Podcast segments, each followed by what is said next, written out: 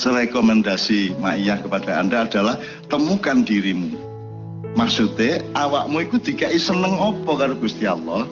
Terus gadok no iso tak gak kon nglakon iku kira-kira bakat tak gak. Nek wis bakatmu karo bahagiamu senengmu iku gadok ya iku uripmu. Tekuni sampai kamu ahli. Nek wis ahli kok kan didoleki wong. Wis mesti mangan, wis mesti soge. Jadi gak golek penggawean demi mendapat income. Itu income itu akibat. Nek kon seneng temenan, kon bahagia ngelakoni awakmu sehat, hatimu sumringah, ya toh seger fisikmu, wong kon nglakoni barang sing kon seneng, mergo kon ahli temen, gelem gak gelem kon dibutuhno wong. Jadi saya ini didelok awal dhewe yang mencari, yang namanya mencari diriku sendiri. Ku jane gak kok terus siapakah aku? Apakah aku keturunan Tribuana Tunggal Dewi? Gak ngono aku itu maksudnya kon iku didadekno dele ta jagung ta beras ngono lho. Kon iku didadekno petik ta bebek ta manuk. Jadi nek kon iku manuk seluruh perkembangan hidupmu harus dengan teori manuk. Kita mboten? Lah kon iku manuk gerem metah ya semut berarti kon iku.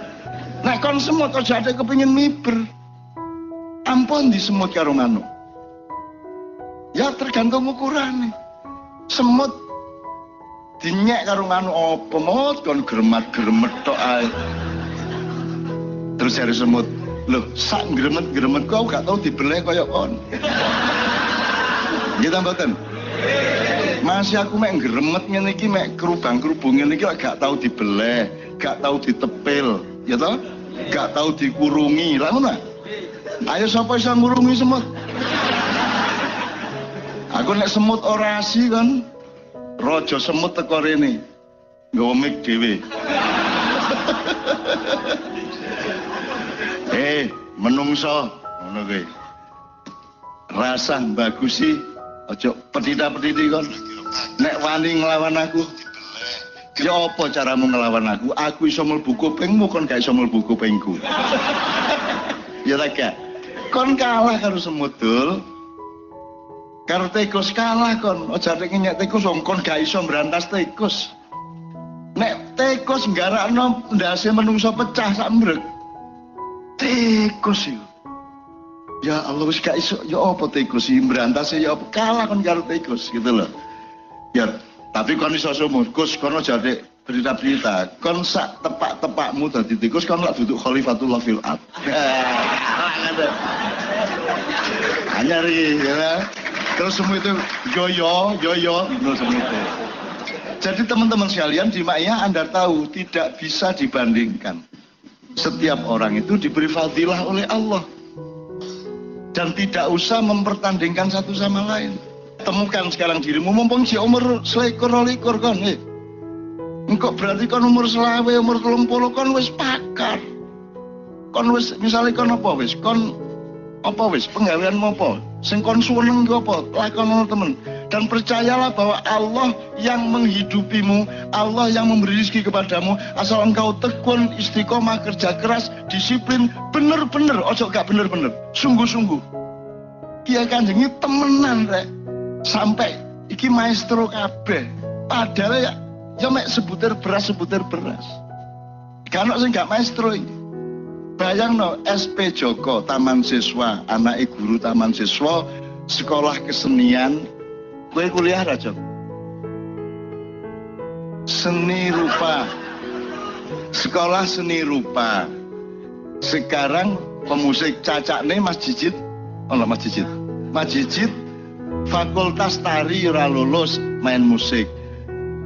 Kon kalah karo kodoko dari Allah. Kon masih kepingin dadi apa tetep sing kedaden adalah sing dikongkon Gusti Allah. Mulane ket saiki nyidake karo Gusti Allah Gusti kula niki digawe napa? Ngono lho. Donga nomor siji iku. Ngono lho ya. Aku bolak-balik ngomong kon bendina Gusti Allah kula niku kepengin manggis. Sampeyan kei manggis bawa dina Allahumma manggis, Allahumma manggis, Allahumma manggis. Akhirnya malaikat Israfil teko kupingmu disemprot Lu enten apa? Pak Israfil. Kon monggas manggis, monggas manggis. kon kon kapan-kapan kon nek ndonga rada gak tepak ditekani malaikat Israfil ditrompet kupingmu jingkat kan ya lu napa aku niki kok di trompet lah kok niku monggas manggis aku iki rene iki wis gawakno duren karo wah-wahan macem-macem lah kon njaluk manggis tok aku lagi sida ngekeki iki ya mulanya aja ada terlalu menentukan dirimu kecuali yang diberi oleh Allah Allah memberi skill lebih banyak daripada yang kamu minta, yang kamu bayangkan. Kami bisa hidup sampai Pak Joko Kanto SMP gak tamat. Dian kepala keamanan THR dengan riwayat yang harus saya tidak ceritakan. Tak cerita no kon murtad kon kabeh kok.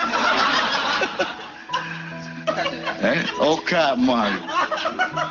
Mulane saiki meneng dadi sufi ngono iku mergo saking nemene biyen niku. Begitu eling ngene meneh. Masya Allah kok kaya ngono ya aku ya. Iki Joko Kamto. Mulane nek main drama jagoan mergo dhewe sing ngerti pengalamane menungso macem-macem. Wis sak elek-eleke sak korak-korake sak wis sak bosok-bosoke Joko Kamto wis sak langu-langune. Ya lah iki. Kan gak ada langu kan ya. Nek tak critakne gak tega krungu wong sak Jawa Timur melalui JTV belaen kok. Kon lak ro langu iku apa to? Nek lengur ula, nek langu apa? Mosok kaspe langu, pokoknya ono langu spesifik yang hanya dikenal oleh Joko Kamto.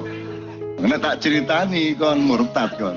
Wis gak tak critakno, tapi pokoknya ngerti ya, temukan dirimu masing-masing dan mulai sekarang mumpung kamu masih sangat muda bekerja keras tekun sinau temenan nek kon dodol kopi sinau no kopi ku gayo racian-racian wis pokoknya kreatif boyo apa?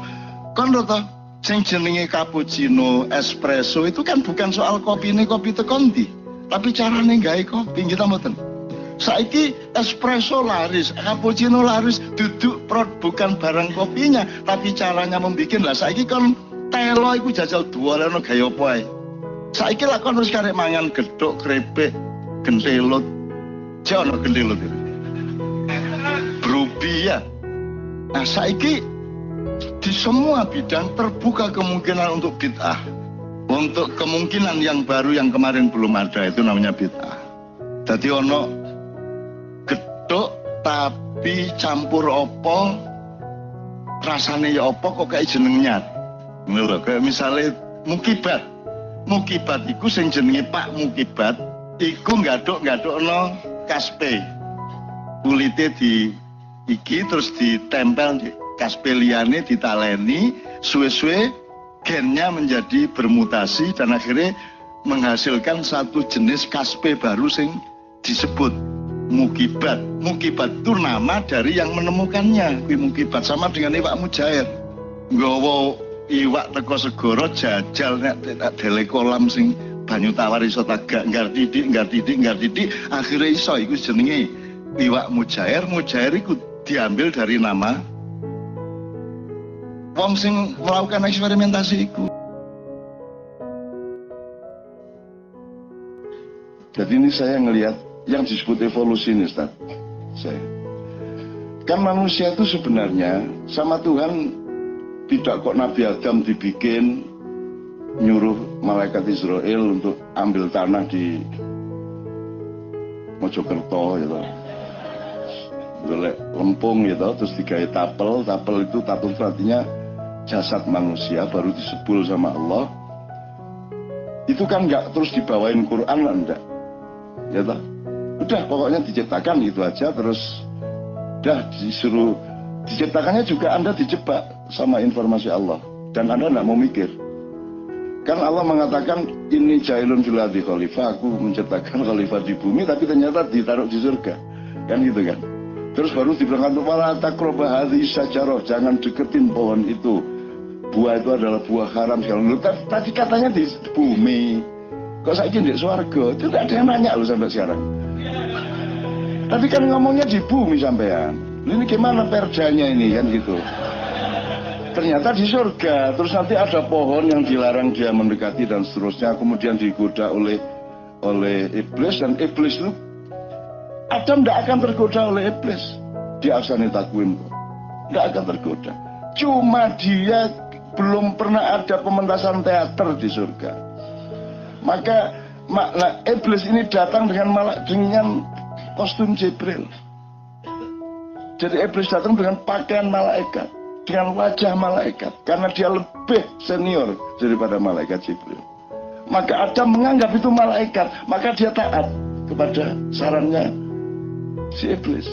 Karena iblis ini malaikat sebelumnya. Sebelum dimutasi menjadi iblis. Tapi kualitasnya tetap kualitas malaikat. Iblis itu sebutan itu jabatan. Iblis itu bukan namanya tapi jabatannya. Lu gitu masuk karo bedane pangkat karo jabatan jenderal itu pangkatnya pangap itu jabatannya. Iblis itu jabatan bukan pangkat. Namanya bukan iblis. Namanya macam-macam tergantung di mana dia. Kalau di sini budayawan, kalau di sini seniman, kalau di sini ustadz, di sini kiai, di sini dukun, di macam-macam. Tergantung. iblis kok ya. Jadi kalau di di setiap langit, di setiap lapisan langit iblis diberi gelar masing-masing ada al-khosi, ada as-sajid, ada ar-roke gitu, ada kanzul jannah, ada macam-macam gelarnya sesuai dengan konteks pemahaman orang. Itu. Kalau ke daerah ya selamat datang Kiai Haji Iblis gitu. gitu. Jadi teman-teman sekalian, loh, itu juga Anda tidak pernah bertanya. Makanya kita jangan buta. Lah ini yang dasar-dasar kita masih buta kok. Saya rileks ngomong seperti itu. Karena Allah memang membekali saya akal. Common sense tadi itu dan tidak masalah. Saya tidak tidak tidak khianat apa apa sama Allah kok dengan itu kok. Ayo, ayo jebak sampean. Karena Allah itu memberi tiga macam informasi. Satu yang disebut wahyu itu mas atau firman. Satu perintah atau dogma. Dan itu hanya Allah tidak usah dipertanyakan kok dia ngasih dogma. Nah ya gimana mau dia yang punya sakarepku gak gak gelem tak batalno kabeh enakmu dewe tak ringkes gini gini bumi seringnya tak perkes mana tak untel-untel lah dadek nanyar gitu Tuhan kok dibantah gitu loh jadi tidak usah bantah surat apa pun lah ayat berapapun lah kan gitu gue dibatal no karena Gusti Allah loh ya. Wes kasih tuh kalau nggak kelem jadi saya tidak saya ini sedang bermesraan sama Allah. Kan Allah insya Allah Allah senang karena waduh akal yang aku anugerahkan kepada anak itu dipakai dengan seksama. Kan begitu kan? Terus saya ten bumi kok ten swarga. Akhirnya iblis yang gelisah. Jibril nggak gelisah. Semua yang lain nggak gelisah kok. Ya toh katanya tadi SK-nya di bumi ini jailun filadi khalifah tiba-tiba kok ditaruh di surga dan tidak ada kritisisme, tidak ada demo, tidak ada somasi, tidak ada yang lapor ke MK, tidak ada gimana ini. Akhirnya iblis terbukti dia yang paling tertib dan disiplin. Dia diam-diam mengatakan ya Allah kemarin bilangnya di bumi loh ya. Kalau sekarang di surga, jadi mohon maaf dengan cara saya, saya akan pindahkan dia dengan ke surga. Maka dia bikin mafia. Maka dia bikin konspirasi. Maka dia pakai acting seperti malaikat yang wajahnya cahaya. Kemudian Adam tertarik kepada dia, terpesona. Kemudian dia mendekati pohon itu. Dan jangan dipikir pohon itu pohon yang hina. Memang ada sesuatu yang hina di surga. Enggak mikir juga nih orang-orang.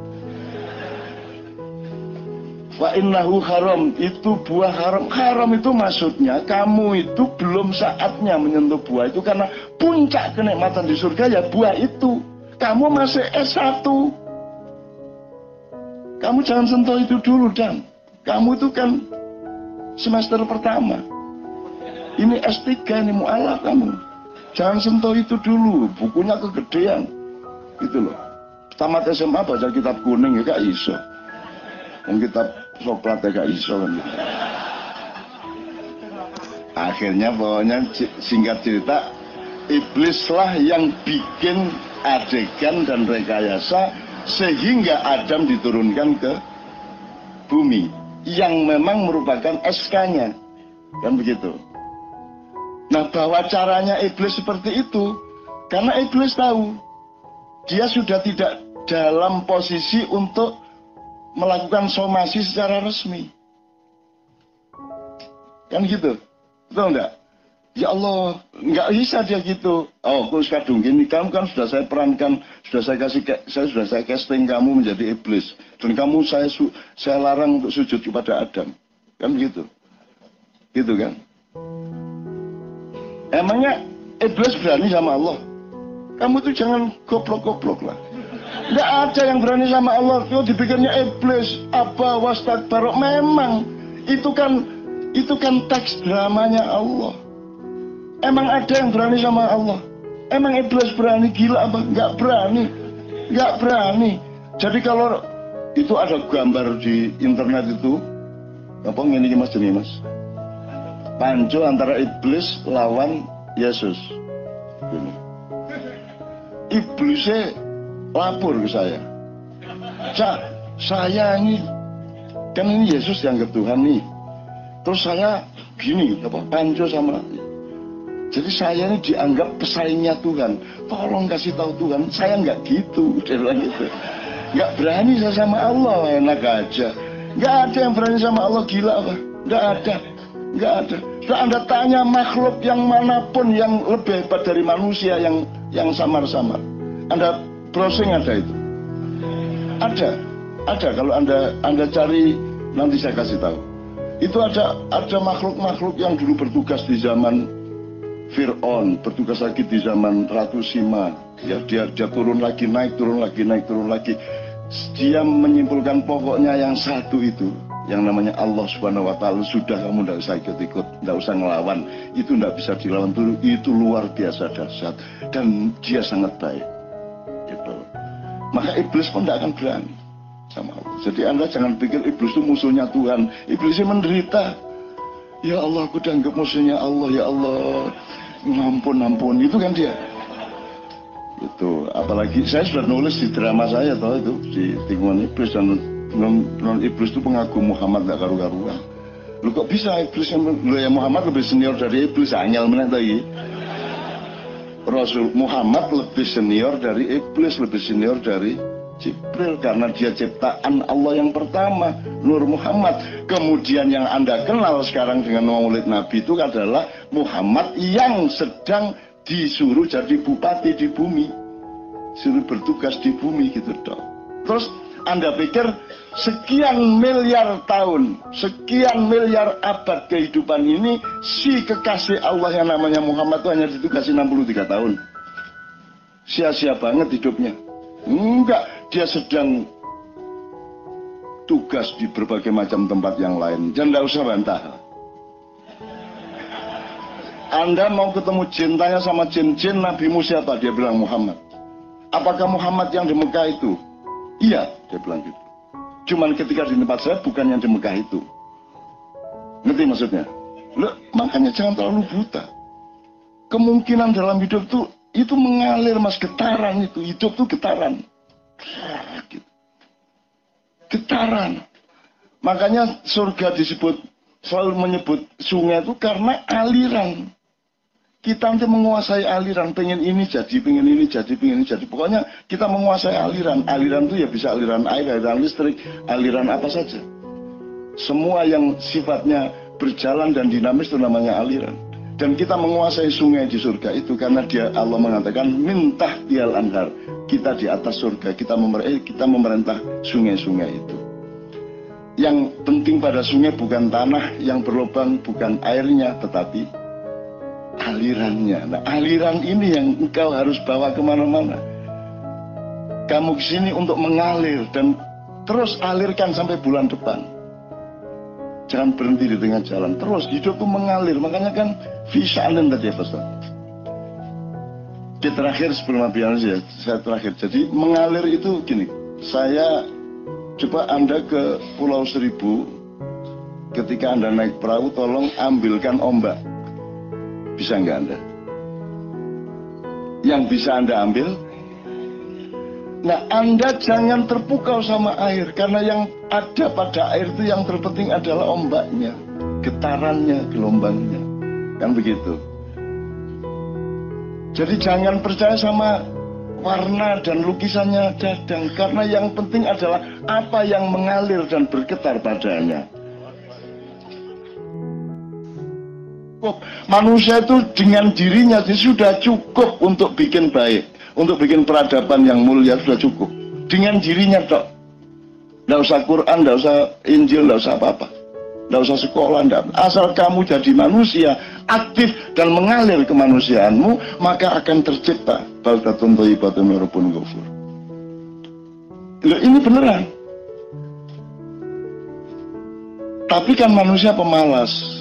Dia layak kilun, dia tidak tidak tidak maksimal menggunakan akalnya, hatinya juga selingkuh, hatinya tidak jujur dan seterusnya. Akhirnya terjadi keterpecahan dan keterkepingan kemanusiaan pada dirinya sehingga kemudian pada generasi kedua setelah Adam sudah terjadi pembunuhan. Anda bisa semenderita-menderita Anda, Anda tidak pernah punya anak yang membunuh adiknya tuh, kakaknya tuh. Jadi bagaimana Anda merasa menderita itu? Adam manusia pertama baru percobaan itu sudah harus mengalami anaknya dibunuh oleh anaknya. Semenderita menderitamu kan paling bayar kredit telat kan gitu. Kan begitu toh? Kan tidak kalaupun sekarang terbunuh Mas tidak seperti Kobil dan Habil kok kasusnya. Paling karena ada mafia besar yang satu ini uh, debt collector kelas 1 terus gangguin ini dibenci sama ini disukai ini akhirnya terjadi pertengkaran akhirnya kasih pelajaran tuh si debt collector itu. Diracun aja tuh anaknya upamanya gitu ya upamanya dan seterusnya. Ini saya nggak ngomong siapa-siapa loh ya. Kan tidak ada relevansinya toh kecuali di dalam pikiran anda sendiri anda rangkai itu tidak ada masalah tapi secara hukum saya tidak pernah ada sambungan-sambungan seperti itu. Eh? Iya. Anda tidak pernah mengalami seperti itu. Nah, Nabi Adam itu sudah cukup dengan dirinya tanpa pernah sekolah, tanpa pernah membaca. Yang disebut wa allama Adam al asma'a kullaha tsumma aradhum al malaika al al di Quran di terjemahan di, disebut dan Allah mengajarkan nama-nama benda atau nama benda-benda. Saya tidak menyalahkan tapi saya kurang akurat pada pemahaman saya. Sekarang saya tanya, kata apa yang yang sekarang masih kita warisi dari Allah yang diajarkan kepada Adam? Kalau itu nama-nama benda, apa batu, apa batu itu hajar misalnya bahasa Arab atau apa? Yang mana? Kata yang mana yang diajarkan oleh Allah kepada Adam yang pasti untuk diwariskan toh Ustaz. Untuk apa Adam diajari? Terus Adam diajari tidak untuk siapa-siapa yang lain terus ngomong karo sopo. Masa Adam diajari untuk dirinya sendiri? Itu fakta pertama. Fakta yang kedua, katakan lahir dari kesepakatan sosial. itu dehem kan gitu kan. Karena rosonya itu kan kata dehem itu kan sesuai dengan bunyinya. dehem kan itu kan. Kalau di Jombang ada jajan namanya tak tak kriak. Enggak tuh kono tak tak kriak pada itu. Maksudnya tadi jadi ada kacang dibungkus apa tepung digoreng keras. Kalau makan tuh tak tak kriak kriak kriak kriak kriak gitu. Nah, itu terus disebut tak tak kriak. Itu kesepakatan. Di sebelah desa saya ada namanya desa Swideng. Swideng Su, itu karena ada bom Belanda waktu perang Sweden. Lo ya apa? Itu kesepakatan. Jadi mana yang yang yang diajarkan Allah mana? Menurut saya itu fenomenologi yang diajarkan. Bahwa hidup itu nanti ada begini, ada begini, ada begini. Bukan kok ini batu dam, iki godong, enggak gitu menurut saya. Kalau kalau cuma batu godong nama itu kan dia bisa bikin sendiri sama anaknya, ya toh bisa disepakati lah iki asbak iki rokok kan gitu.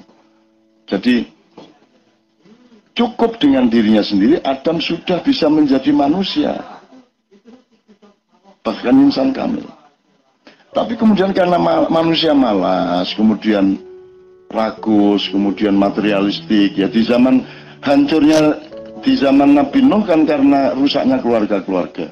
Hancurnya di zaman Nabi Lut kan karena homoseksualitas ya. Kemudian hancurnya umat di zaman Nabi Hud karena materialisme. Karena sangat individualistik, materialistik. Itu penyakit-penyakit yang kita sudah punya sekarang. Salah satu yang buat Indonesia ini tidak diadab Allah secara besar-besaran seperti di zaman Nabi Nuh adalah karena sejahat-jahat orang di Indonesia itu baik sama keluarganya. Semuanya. Saya ketemu sama pembunuh yang pembunuh bayaran sudah membunuh siapa siapa siapa bilang sama saya saya siap cak di penjara tamati saya aku gak pomas cuman aku titip bujuku ya cak. Begitu. Maksudmu titip bojomu tak apa no ini ketemu Habib Anis belain ya maksud titip bojomu ada yang dulu pernah ditangkap yang bunuh bosnya Cina itu kemudian dia di penjara dia bisa keluar penjara dalam keadaan diborgol tangan dan kakinya hanya pakai celana pendek dia bisa keluar dari penjara militer ya ingat ya. Itu dia sekarang di salah satu lapas di Sidoarjo dan dia bilang sama kalapas Pak sampai kan tahu saya saya ini berasal dari satuan yang tidak kalah sama Kopassus saya bisa keluar dari penjara dengan sangat mudah. Saya bilang tapi saya berjanji tidak akan keluar dari sini dengan satu syarat. Kalapas bilang apa syaratnya? Tolong saya dipertemukan sama Cak Nun. Udah akhirnya kalapas nyari saya saya datang. Saya datang ke penjara itu. Dan dia ikhlas di penjara seumur hidup asal saya menyaksikan bahwa dia bukan yang paling bersalah dalam kasus itu.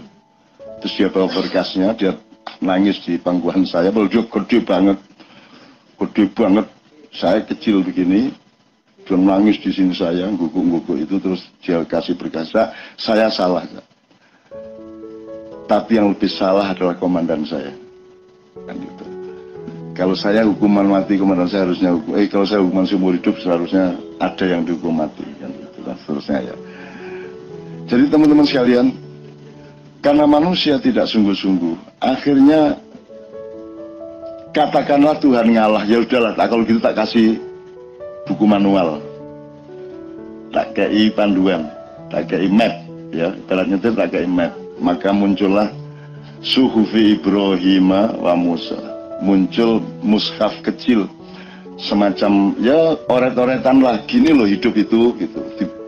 Dulunya kan enggak. Dari Nabi Adam sampai sampai sebelum Ibrahim. Itu enggak dikasih panduan apa-apa. Karena Allah sudah menciptakan aksani takwim kok. Sudah manusia yang masterpiece kok, udah beres kok. Tapi karena manusia tidak menggunakan akalnya dengan maksimal, ya maka akhirnya Allah kasih panduan. Kemudian ternyata juga tidak tidak menolong mereka. Makin lama makin ragus lagi, makin perang-perang lagi. Akhirnya panduannya di, di, diper apa ya, di, dilengkapin. Kemudian menjadi kitab Taurat. Taurat dikembangkan lagi menjadi Zabur. Zabur dikembangkan lagi menjadi Injil. Injil disempurnakan menjadi Al-Quran. Nah teman-teman sekalian, kenapa sekarang kita bertengkar mengenai agama ini? Apa itu kafir atau bukan? Calon ini ini atau itu dan seterusnya. Karena kita terjebak pada institusionalisasi. Kita terjebak pada pelembagaan. Bahwa menjadi orang Islam itu cukup. Kan ada Islam. Islam adalah mengakui Allah, malaikat, nabi, kitab, dan hari akhir. Terus Islam adalah sholat lima waktu sehari, puasa Ramadan, kan begitu jawabannya. Ya iya, ya itu, tapi substansinya bukan itu. Itu kan caranya, itu kan torikotnya, syariatnya, kan gitu. Islam jauh lebih lengkap dari itu ya kamu itu Islam kalau kamu jujur sama dirimu kamu itu Islam yaitu ajaran Allah yaitu Injil, yaitu Taurat, yaitu Zabur. Nah tiba-tiba karena kita terjebak pada institusionalisasi, maka kita terus menganggap ini Muslim, ini kafir, ini Yahudi, ini Kristen, ini Hindu, Buddha, dan seterusnya. Kita terjebak pada itu Ya sudah terlanjur seperti itu. Itu pun masih kita keping-keping lagi. Jadi kita sekarang ini bersuku-suku. Jadi Rasulullah datangkan untuk integrasi. Tidak ada suku-suku di di, disatukan kembali menjadi satu universalitas atau universalisme. Kan begitu. Sekarang kita kembali sebelum Muhammad. Jadi sekarang itu semua jadi suku toh. Semua jadi suku. Ada suku Syiah ada suku Alusuna ada suku FPI ada suku FBR ada suku Ahmadiyah, ada suku MTA, LDI, dan ada suku Golkar, ada suku Demokrat, dan masing-masing punya kepala suku. Ada yang hebat, ada yang tidak kepala sukunya. Dan yang kita bilang negara ini sebenarnya kan juga kerajaan atau suku-suku yang bertarung saja. Pokoknya dia apa-apain kalau PDIP ya Bung Karno toh. Rajanya tetap Bung Karno, yang meneruskan ya anaknya Bung Karno, cucunya Bung Karno kan begitu tetap kerajaan, tetap suku, tetap kepala suku. Substansinya seperti itu. Demokrat kok tiba-tiba Agus, itu ya apa kata kepala suku? Kan begitu. Betul enggak? PAN itu ada kepala suku Pak Amin Rais, cuman Pak Amin Rais ini tidak tidak memperjelas dirinya. Kadang-kadang dia pejuang, kadang-kadang dia macam-macam lah. Jadi jadi kurang jelas. Sekarang kan ada yang berjuang menjadi kepala suku. Asal punya duit, punya media banyak, Anda bisa jadi kepala suku. Anda bisa menjadi raja. Ya, Anda punya media Indonesia, Anda punya itu, Anda menjadi raja. Dan raja dia. Ini yang MNC ya raja. Ya raja. Raja tuh. Dan ternyata pelembagaan tadi kita langgar-langgar sendiri. Asal Anda raja, Anda bisa membiayai 9.000 sekian ranting. Ya toh? Anda bisa datang ke pesantren, terus Anda pakai serban, pakai peci, Anda berdiri di podium, dan Anda dicium tangannya oleh santri-santri. Karena kita terjebak pada pelembagaan tuh. Jadi untuk menjadi Islam sederhana asal pakai peci, tambah serban, tambah tambah jubah, terus assalamualaikumnya belajar beneran, gitu kan? Jadi seolah-olah demokrasi tapi sebenarnya ini kerajaan. Indonesia ini satu ruang besar yang diperebutkan oleh kerajaan-kerajaan. Terus bergantian atau bersaing atau bekerja sama kan begitu. Cuman itu toh teman sekalian. Nah, untuk itu kita harus punya konsep tentang Indonesia yang akan datang. Dan itu akan saya serahkan kepada Anda semua dan Anda harus membangun Indonesia berikutnya. Kalau Anda tidak bisa melakukannya sekarang tidak ada masalah.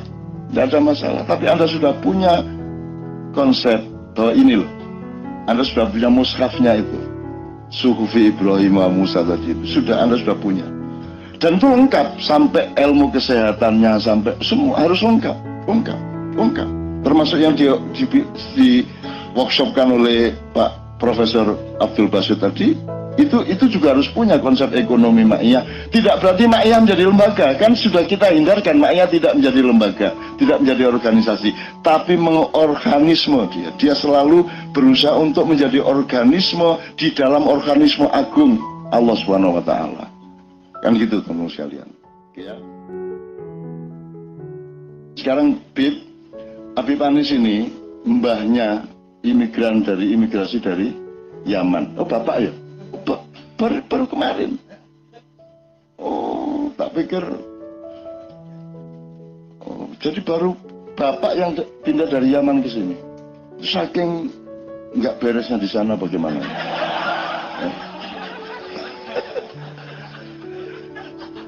Nah, teman-teman sekalian, Bipanis ini sahabat saya dari dulu. Jadi ini tadi sudah saya wanti-wanti, awas loh kamu kalau bikin padepokan, saya bilang gitu.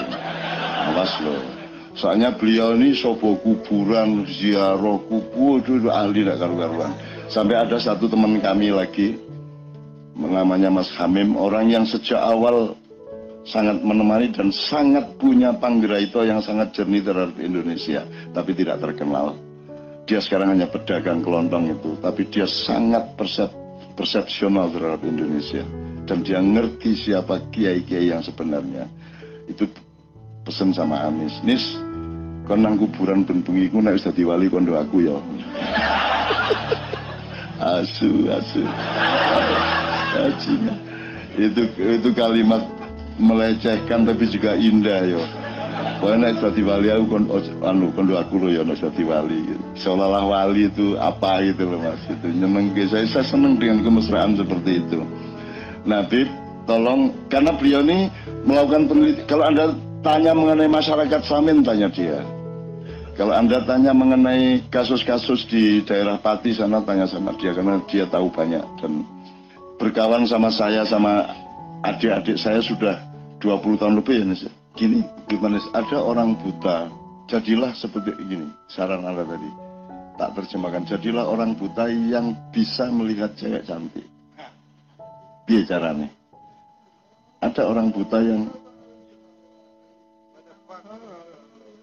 kok ngerti ya? Kok ngerti ya? No, no cewek itu ayu gitu. Karena Jakarta sedang banjir nih sedengkul. Terus ada orang buta tidak tahu jalan tuh kan biasanya gini-gini akhirnya tapi dia kuat terus ada orang yang bisa ngelihat tapi lumpuh terus minta gendong digendong sama yang buta di tengah nyebrang jalan itu dia tanya sama si lumpuh ini ada cewek cakep ya kok tahu eh? karena ada reaksi di punggungnya sini. Nah itu juga termasuk melek ya, melek. Jadi buta itu berlapis-lapis ya. Skalanya berlapis-lapis, peristiwanya di dalam diri kita berlapis-lapis. Yang kedua, kalau ngomong soal buta, tadi kan Ustadz Nur Samad menyebut mengenai Allah mengatakan mereka itu punya hati tetapi tidak bertafakuh. Tafakuh ini sebenarnya kalau dalam dunia hasanah Islam itu produk pikiran, produk akal. Tapi Allah menyebut mereka punya hati tapi tidak meneguhkan pengetahuannya, meneguhkan sikapnya kan gitu. Tafakku kan meneguhkan sikap atau apa gitu ya Ustaz ya. Kan itu hasil pikiran. Kenapa? Kenapa kok hati kok outputnya pikir outputnya adalah pemikiran itu sebuah pertanyaan besar dan kita kalau bisa membuka membuka mata kita. Jadi misalnya anak ini anak cucu saya ini anak kecil ini. Anda tanya ke semua ahli pendidikan, mungkinkah anak ini bisa duduk di sini tenang, tidak rewel, ngeliat, memperhatikan. Kalau menurut perhitungan intelektual akademis, dia tidak paham apa pun yang diomongkan oleh orang-orang di depan, tapi dia bertahan seperti itu. Dan ini banyak di Maya di Jogja, di Surabaya, di Magelang semua anak-anak kecil banyak yang duduk sampai jam 3 pagi. What happened to them? Apa yang terjadi pada dia? Kalau kita ngomong sederhana gini, eh semua yang didengar oleh telinganya menjadi file di otaknya. Mungkin tumbuhnya nanti 10 tahun lagi menjadi pohon dan berbuah. Mungkin 20 tahun lagi. Jadi tidak apa-apa, dimasukin aja ke telinga, yang penting dia jadi file. Itu yang yang pengetahuan kita sekarang. Tapi kalau melihat ayatnya tadi, dia menampung dengan hatinya. Dia menampung dengan hatinya. Dia merasa gembira bersama om-omnya, Pak D, Pak D-nya di sini. Kegembiraannya itu membuat dia terbuka pori-pori rohaninya, sehingga jangan dipikir dia tidak paham. Cuman tahap pemahamannya berbeda dengan kita dan speednya dan apa iramanya berbeda. Tapi dia akan mendapatkan manfaat dari itu suatu hari dia akan mengalami apa pada suatu hari ya nanti dia akan merujuk ke apa yang dia dengar pada malam hari ini. Dan itu sangat banyak. Ya makin banyak anak-anak kecil yang mengherankan. Kalau pakai teori pendidikan tidak masuk di Jogja itu teman-teman Ma'iyah kumpul Jogja itu bendaharanya anak SMP kalau satu. Yang juga ma'iyahan kalau. Tentu jangan diremehkan. Jangan dipikir yang yang yang benar pasti adalah yang kita ketahui dari teori-teori pendidikan modern. Enggak makanya kalau saya ma'iyan begini saya ingin bilang sama anda Sudahlah dengerin aja, Anda gembira, Anda bersyukur, nanti dia ada yang rumput tumbuh besok pagi, ada yang jagung tumbuh tiga bulan lagi, oh, berbuah tiga bulan lagi, ada yang pohon jati yang nanti akan jadi tiang dari rumah masa depan. Sudahlah, itu itu nanti akan luding sendiri di sini. Saya akan pakai luding-luding aja hidup saya. Jadi kalau saya mikir, saya enggak pakai tenaga. Karena yang mikir pikiran saya, otak saya. Jadi kalau malam saya gitu ya, gitu aku pesen sama pikiran gue nyambut gawe ya le, gitu. Gih, gitu. Yo, terus saya tidur, dia kerja. Dia kerja. Emang terus mati? Kan enggak, dia kerja. Begitu saya bangun, saya mendapat hasilnya. Jadi nggak ada pemikir itu. Ini seorang pemikir. Kesel mikir. Saya saya tidak pernah mikir. Gitu loh. Saya serahkan kepada akal dan Allah sudah ngasih itu. Ada mekanisme, ada pembagian kerja. Maka kalau melihat kulubun la yatafakkahu la yatafakkahun la la yafqahuna la yafqahuna dia. Jadi tidak tidak apa? Tidak memahami. Ternyata kalau kita melihat surat An-Nur ayat 35, ternyata bangunannya itu kan Allah mengatakan ini jasad namanya miskah, kemudian ada misbah itu hati. Kemudian zujajah itu akal. Selama ini saya memahami zujajah itu adalah helmnya, helmnya. Itu kan tabung kaca. Ya.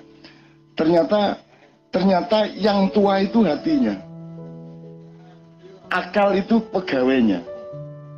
Akal itu pegawainya. Karena nanti pertemuannya dengan Allah itu hatinya itu. Dia lebih senior, dia lebih tua, dia lebih sepuh, dia kerisnya ini pedangnya gitu. Otak itu pedangnya. Jadi kalau Anda mengatakan, kalau Anda hidup dengan memahami bahwa titik berat manusia adalah akalnya, kemudian Anda menganggap hati itu urusan lain, Anda akan kehilangan kesatuan hidup, Anda akan kehilangan keseimbangan. Gitu loh. Jadi ada sesuatu yang sesuatu yang datang dari Tuhan itu melalui hati. Tentu lebih matang daripada melalui akal. Karena akal nanti yang tugasnya menerjemahkan. Dia bagian regulator akal itu pikiran itu. Itu teman sekalian.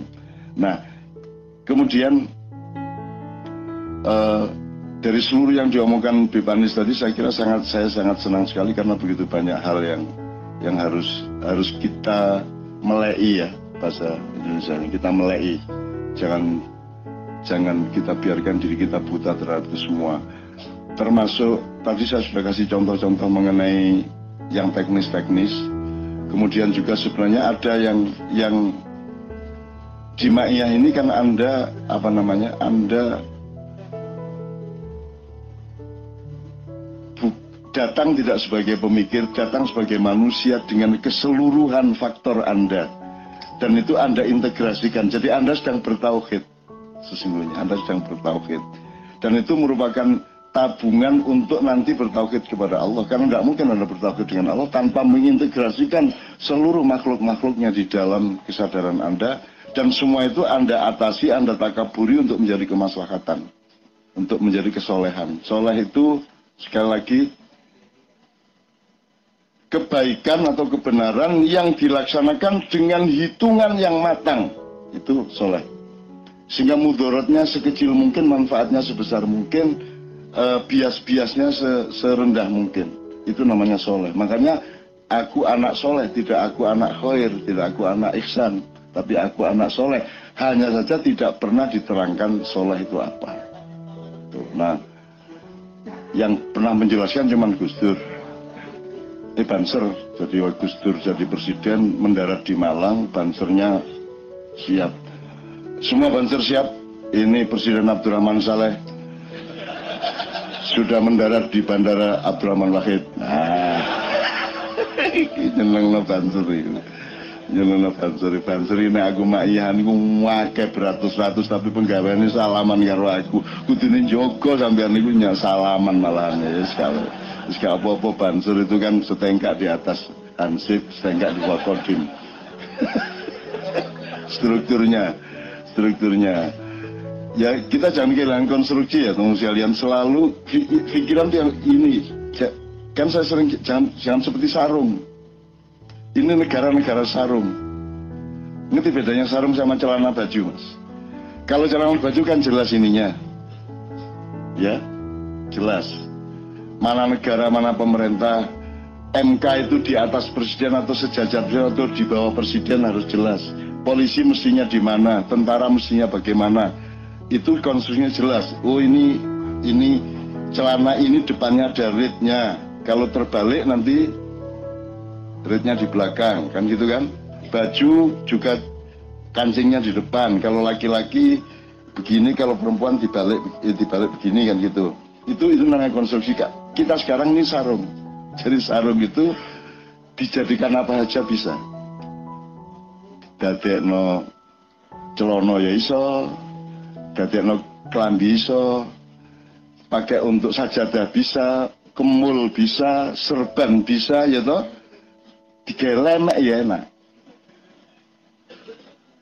Alas itu. Alas jumlu. Maksud saya, kalau birokrasi tidak tegas, tidak jelas, ya Pamong Projo tadi itu, maka sekarang siapa saja bisa menjadi apa saja, siapa saja bisa melakukan apa saja, tidak jelas pembagian tugasnya. Dan itu yang kita alami sekarang ini. Itu kan tidak jelas. Nah, makanya makanya Abibani sangat bagus menggambarkan bahwa bahwa kita tuh punya warisan-warisan bagus dari Belanda yang seharusnya kita pakai. Jadi kan gini lah, misalnya ada orang kafir punya rumah di kampung kita, dia yang ngacungin, setelah orangnya mati masa kita rubuhkan rumahnya, rumahnya kan bisa kita pakai untuk sekolah, untuk apa, untuk apa gitu loh. Tidak harus kita kutuk dia, terus kita hancurkan semuanya. Gitu. Nah saya kira kita punya banyak hal-hal di Indonesia yang bisa kita teruskan, bisa kita daya gunakan, bisa kita takaburi atau kita uh, kelola dan sebagainya.